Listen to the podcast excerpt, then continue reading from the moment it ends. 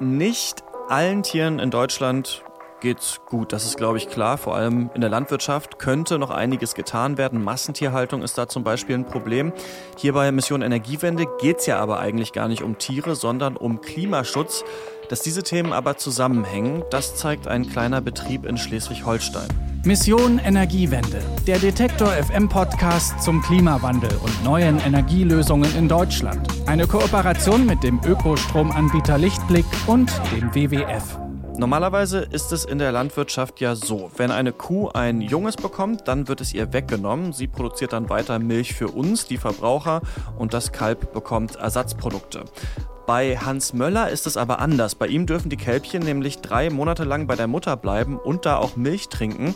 Und das ist auch sein Erfolgsrezept und das hat auch was mit Klimaschutz zu tun und das hat sich meine Kollegin Bernadette Huber für uns angeschaut. Hallo. Hi, Christian. Du bist äh, ins nordische Flachland gereist. Ja, ziemlich weit. Äh, Neumünster bin ich das letzte Mal umgestiegen und da hat es schon nach Kuh gerochen. Ähm, mein schlussendliches Ziel war dann Lentförden. Das mhm. ist so vierzig Kilometer von Hamburg nördlich. Ja, da bin ich ausgestiegen, ein paar hundert Meter eigentlich nur bis zu dem entsprechenden Hof gelaufen. Den habe ich erst gar nicht gefunden. Mein Handy war natürlich ausgefallen, aber ja, auf dem Land, du kennst es, kam direkt jemand an und Jana hat mich dann, ja. genau, die wissen Bescheid, haben mich da stehen sehen, wussten, ich gehöre nicht dahin. Ähm, und mich eskortiert sozusagen zum Hof von Hans Möller. Der heißt übrigens Wilhelminenhof. Ich bin nämlich ins Haus gekommen und dort hing direkt so eine alte Schwarz-Weiß-Fotografie.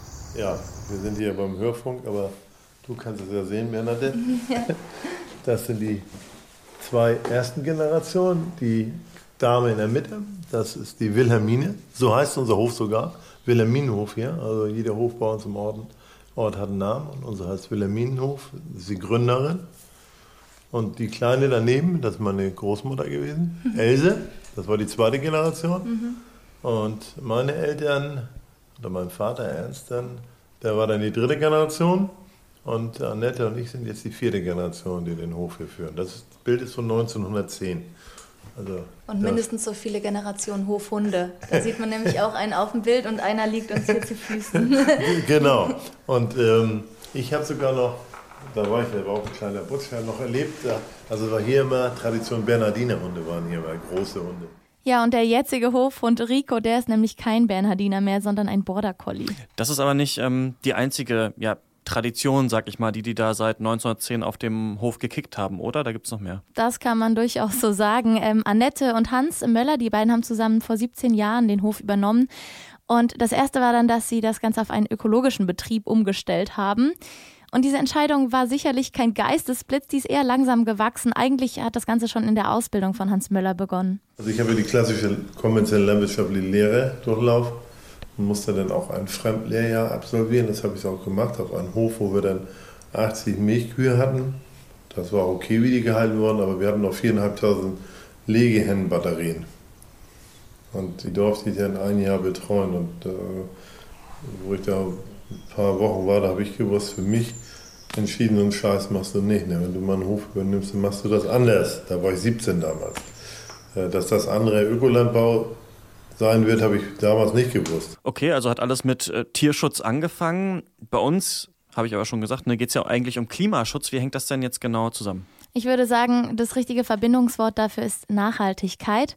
Es ist jetzt so, dass möglichst natürliche Landwirtschaft nicht immer nur gut für die Tiere ist. Und wenn man einmal in so einem Strudel ist, von hier läuft irgendwie was falsch, ich mache das einfach besser, ich glaube, da führt oft eins zum anderen. So war es zumindest auch bei Hans Möller. Der Tierschutz war das Erste, dann kam der ökologische Landbau, er hat keine Pestizide mehr eingesetzt, er hat angefangen, sein Futter selbst anzubauen und ja, immer mehr Nachhaltigkeit in den eigenen Betrieb und auch ins eigene Leben gebracht. Und was ist da auf dem Hof jetzt ja so besonders nachhaltig? Erzähl doch mal. Naja, also eine ausgerechnete Klimabilanz, die gibt es von dem Hof nicht. Die Zusammenhänge sind auch ganz schön komplex und um die so ein wenig herauszuarbeiten, habe ich mir natürlich auch alle wissenschaftlichen Daten angeschaut, die es dazu gibt und äh, mit Thomas Nemetschek gesprochen. Der forscht zur Ökobilanz im Agrarsektor beim Forschungsinstitut Agroskop in Zürich und der hat mir erklärt, wie das überhaupt ist mit der Milch und dem Klima. Die Milchproduktion äh, ist ein wichtiger Faktor. Weltweit trägt sie ungefähr dreieinhalb Prozent zu den gesamten Treibhausgasemissionen bei. Und wenn wir das auf den Nahrungsmittelsektor äh, beziehen, sind das dreizehn Prozent. Und das sind auch Vorketten und die gesamte Verarbeitung der Milch mit dabei. Also das ist ein wichtiger Einfluss auf das Klima. Und warum ist Milch da jetzt so wichtig? Also ich dachte immer, Rindfleisch zum Beispiel wäre ganz schlimm. Hast du recht, das ist es auch. Und äh, gemein ist der beiden, dass sie tierische Nahrungsmittel sind. Und alle tierischen Produkte stehen, wenn man sich anschaut, wie viel Energie man da zum Herstellen braucht, eigentlich immer schlechter da als pflanzliche Produkte.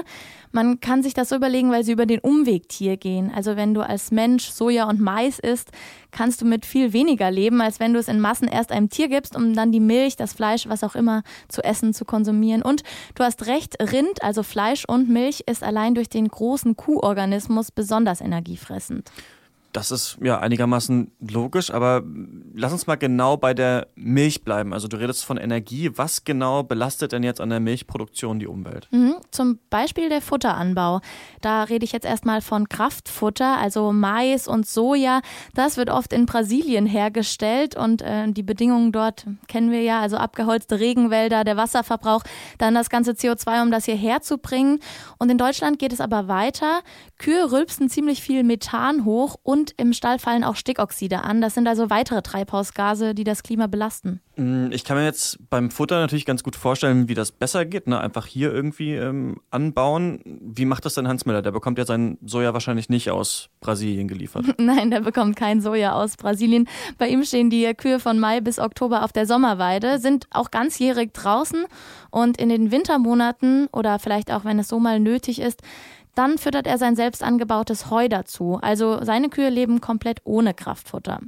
Das ist auch erstmal gut, denn du sparst dir eben die ganzen negativen Aspekte von dem mhm. Soja, dem Mais, was ich gerade erzählt habe. Äh, jetzt ist es aber so, dass die Kühe eine ganz spezifische Futterzusammensetzung brauchen. Also es soll möglichst viel Milch dabei rauskommen, aber möglichst wenig Methan und Stickoxide.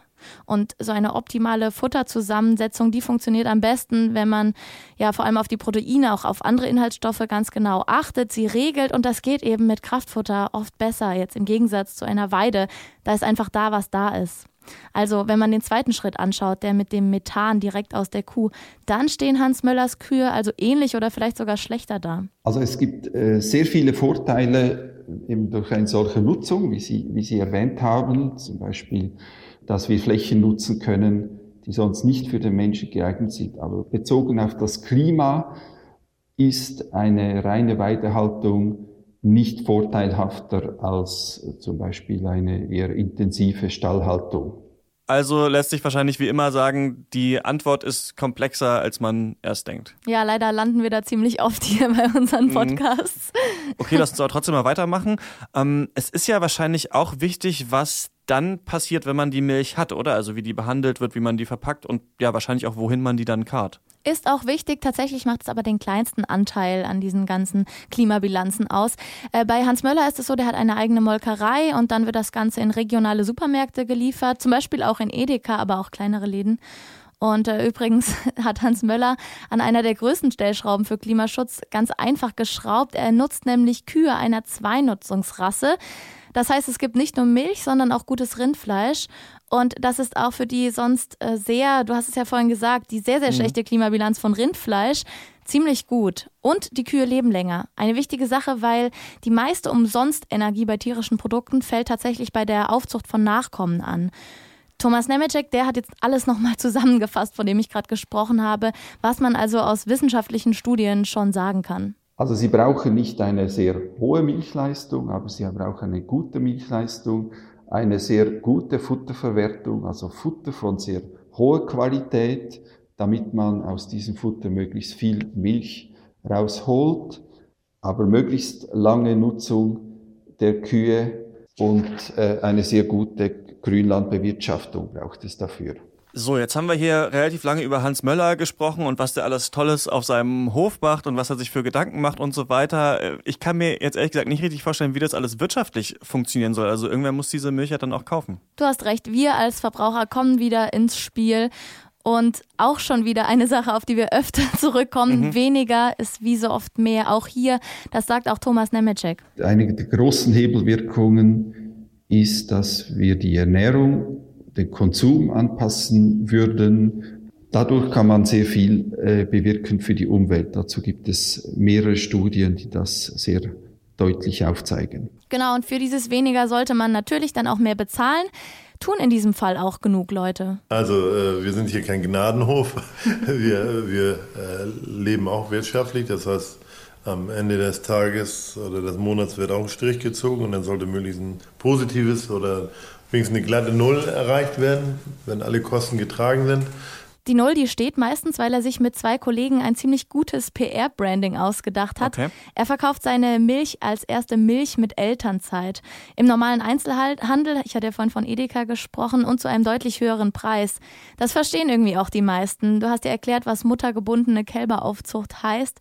Und wenn man das zum ersten Mal hört, dass der Mama das Kind nach der Geburt entrissen wird, dann zahlen anscheinend ziemlich viele auch gerne für die Mutter-Kind-Beziehung und Zeit drauf. Okay, so läuft das also jetzt bei Hans Möller. Gibt es denn an sich, wenn wir mal so ein bisschen rauszoomen, überhaupt eine Möglichkeit, wie ich im Supermarkt zum Beispiel erkennen kann, dass jetzt die eine Milch klimafreundlicher ist als die andere? Ist schwierig. Also das ist auch wirklich das Manko an der ganzen Sache.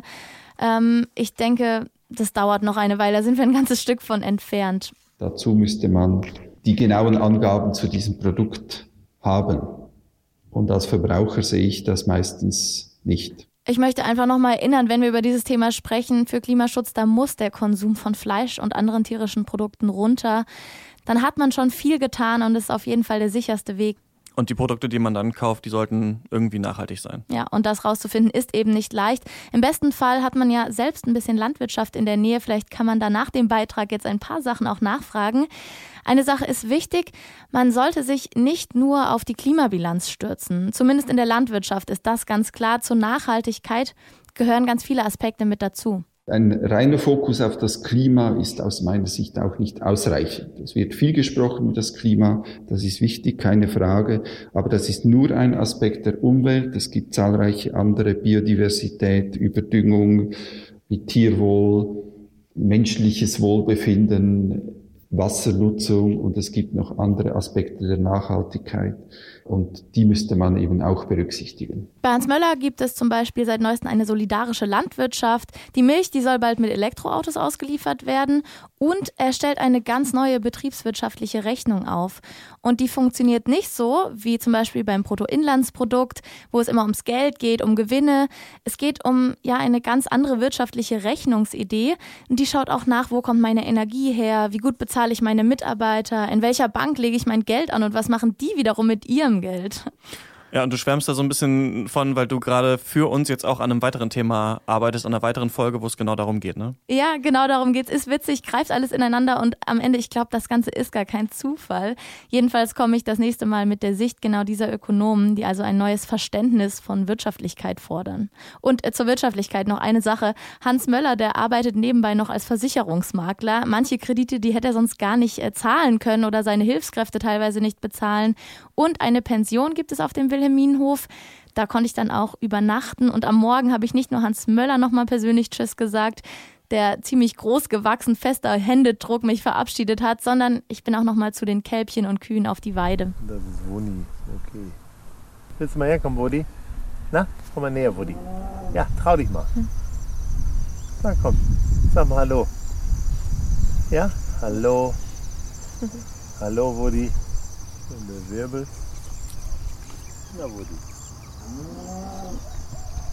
Ja, klingt ziemlich idyllisch, so wie man sich das in der Landwirtschaft halt vorstellt und ähm, es ja auch auf den Milchkartons abgedruckt ist, die wir bei uns zu Hause haben. Bei Hans Möller in Schleswig-Holstein ist dieser Bilderbuchbetrieb aber tatsächlich Wirklichkeit und damit tut er nicht nur was für die Tiere, sondern versucht auch möglichst nachhaltig zu wirtschaften. Bernadette Huber hat ihn auf seinem Hof besucht. Dankeschön. Gerne. Und kommt bald auch wieder zu mir ins Studio, denn dann geht es um die Frage, ob Klimaschutz überhaupt mit unserem Wirtschaftssystem vereinbar ist oder ob es dafür die Postwachstumsökonomie braucht. Nächste Woche treffen wir hier aber erstmal auf zwei Studenten, die haben den Klimawandel nicht verstanden und sich dann gesagt, okay, dann lass uns doch einfach ein Buch darüber schreiben, dann checken wir das schon irgendwie. Und falls ihr das nicht verpassen wollt, dann könnt ihr diesen Podcast abonnieren. Das geht zum Beispiel auch auf Spotify oder auf Deezer oder wo immer ihr Podcasts hört. Und falls ihr noch so kleine alltägliche Klimasünden kennt, über die aber irgendwie niemand redet, dann schreibt uns gerne eine Mail oder mir direkt. kontakt at detektor punkt f m ist die Adresse. David hat das zum Beispiel gemacht und sich gefragt, wie schädlich ist Grillen eigentlich fürs Klima? Gute Frage, schauen wir uns gerne mal an, genauso wie eure Themen, die ihr uns schickt. Ich bin Christian Eichler, bis nächste Woche. Mission Energiewende, der Detektor F M Podcast zum Klimawandel und neuen Energielösungen in Deutschland. Eine Kooperation mit dem Ökostromanbieter Lichtblick und dem W W F.